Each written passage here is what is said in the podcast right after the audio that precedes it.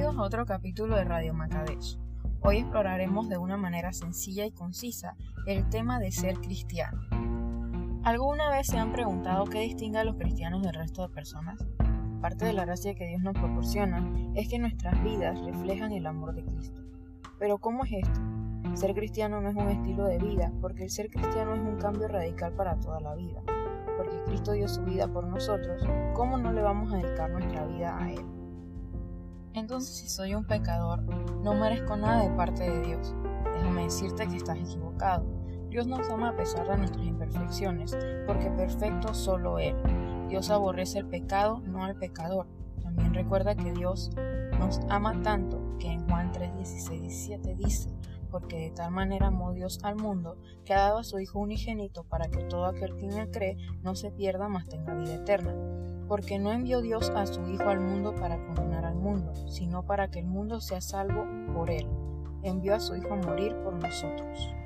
Jesucristo llevó en la cruz todo nuestro dolor y pecado para ser salvos.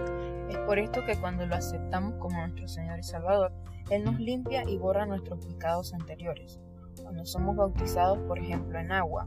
Nuestro antiguo yo es dejado en el agua y un nuevo ser en Cristo renace del agua. Esta confirmación de vida para Cristo debe reflejarse en nuestro diario vivir. Hay muchos ejemplos en la Biblia sobre ser cristiano. No basta con cumplir sus mandamientos. Hay mucho más, pero para simplificar, tomamos solo unos cuantos ejemplos. Te invito a continuar leyendo la Biblia para mayor información. Estos son algunos pasajes bíblicos y ejemplos. Primero, amar a Dios. Mateo 22, 37 40. Jesús le dijo, amarás al Señor tu Dios con todo tu corazón, con toda tu alma y con toda tu mente. Este es el primero y grande mandamiento. Y el segundo es semejante, amarás a tu prójimo como a ti mismo. De estos dos mandamientos depende toda la ley y los profetas. Luego, nutriendo nuestro ser con palabras de vida, el aliento espiritual, o sea, leer la Biblia y hacer lo que dice en Josué 1.8, nunca se apartará de tu boca este libro de la ley, sino que de día y de noche meditarás en él, para que guardes y hagas conforme a todo lo que en él está escrito, porque entonces harás prosperar tu camino y todo te saldrá bien. Mateo 4:4 Él respondió y dijo, escrito está, no solo de pan vivirá el hombre, sino de toda palabra que sale de la boca de Dios. Hebreos 4:12 Porque la palabra de Dios es viva y eficaz, más cortante que toda espada de dos filos, y penetra hasta partir el alma y el espíritu, las coyunturas y los tuétanos, y discierne los pensamientos y las intenciones del corazón. Juan 5:39 Escudriñad las escrituras porque a vosotros os parece que en ellas tenéis la vida eterna, y ellas son las que dan testimonio de mí. Salmo 119 del 8 al 10. Tus estatutos guardaré, no me dejes enteramente. ¿Con qué limpiará el joven su camino? Con guardar tu palabra. Con todo mi corazón te he buscado, no me dejes desviarme de tus mandamientos. Salmo 119, de 104 al 105. De tus mandamientos he adquirido inteligencia, por tanto, he aborrecido todo camino de mentira.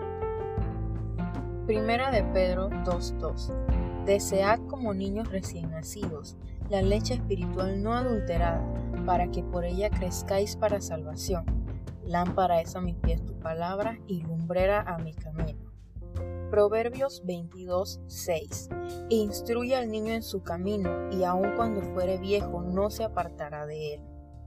Santiago 1, 22, 25.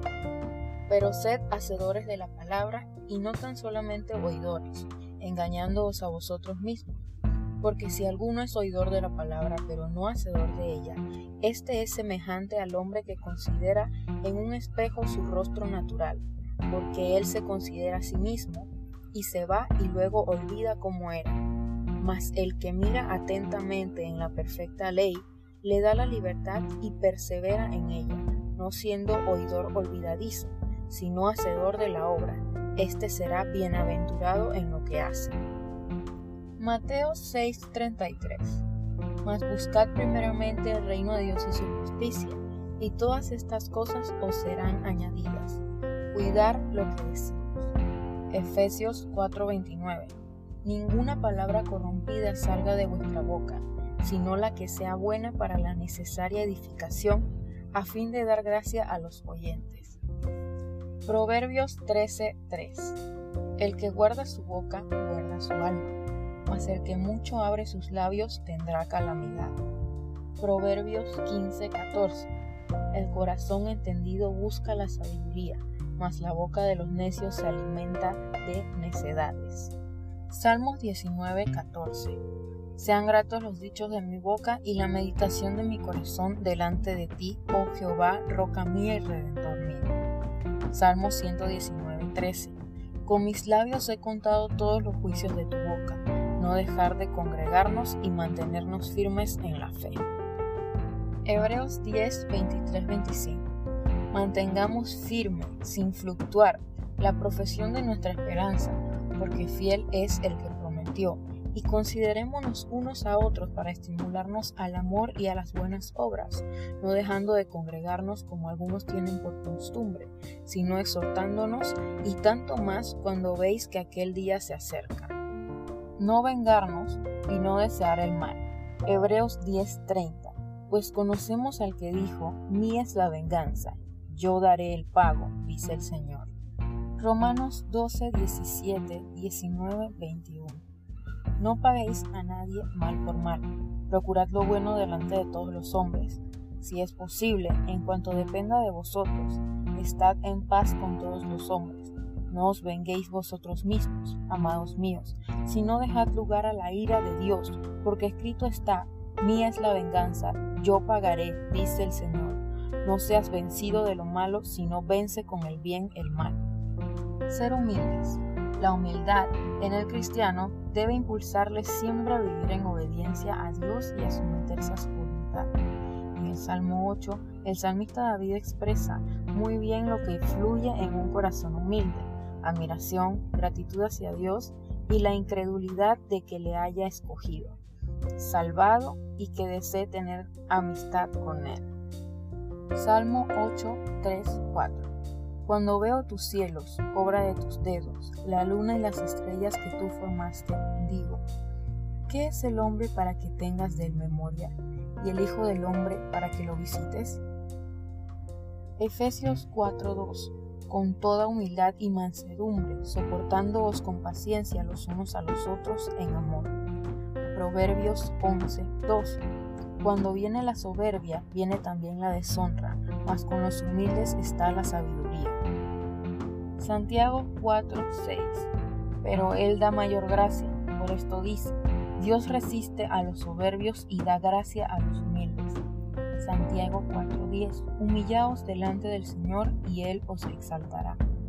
Asimismo Jesús nos invita a aspirar a la perfección y amar a nuestros enemigos en Mateo 5, 48, que dice así, Oísteis que fue dicho, amarás a tu prójimo y aborrecerás a tu enemigo. Pero yo os digo, amad a vuestros enemigos, bendecid a los que os maldicen, haced bien a los que os aborrecen y orad por los que os ultrajan y os persiguen, para que seáis hijos de vuestro Padre que está en los cielos, que hace salir su sol sobre malos y buenos, y que hace llover sobre justos e injustos. Porque si amáis a los que os aman, ¿qué recompensa tendréis? ¿no hacen también lo mismo los publicanos? Y si saludáis a vuestros hermanos solamente, ¿qué hacéis de más? ¿No hacen también así los gentiles? Sed pues vosotros perfectos, como vuestro Padre que está en los cielos es perfecto. Tener fe. Hebreos 11.1. Es pues la fe, la certeza de lo que se espera, la convicción de lo que no se ve. Romanos 10.17. Así que la fe es por el oír y el oír por la palabra de Dios. Santiago 2:26. Porque como el cuerpo sin espíritu está muerto, así también la fe sin obras está muerta.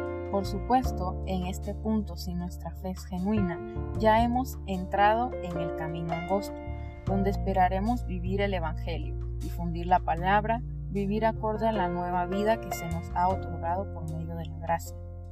En la Biblia dice, Mateo 7, 13, 14, entrad por la puerta estrecha, porque ancha es la puerta y espacioso el camino que lleva a la perdición, y muchos son los que entran por ella. Porque estrecha es la puerta y angosto el camino que lleva a la vida, y pocos son los que la hallan. Segunda de Timoteo 4, del 7 al 8.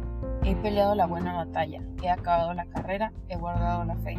Por lo demás, me está guardada la corona de justicia, la cual me dará el Señor, pues justo en aquel día, y no solo a mí, sino también a todos los que aman su venida. Con esta información, recordemos nuevamente que Dios nos amó a pesar de nuestras imperfecciones y que nuestra vida en Cristo refleja su amor por nosotros. Ser cristiano es una carrera de resistencia. Nadie dijo que sería fácil. Pero Jesús dijo en 1 de Pedro 2, del 9 al 10, Mas vosotros sois linaje escogido, real sacerdocio, nación santa, pueblo adquirido por Dios, para que anunciéis las virtudes de aquel que os llamó de las tinieblas a su luz admirable. Vosotros, que en otro tiempo no erais pueblo, pero que ahora sois pueblo de Dios, que en otro tiempo no habíais alcanzado la misericordia, pero ahora habéis alcanzado la misericordia.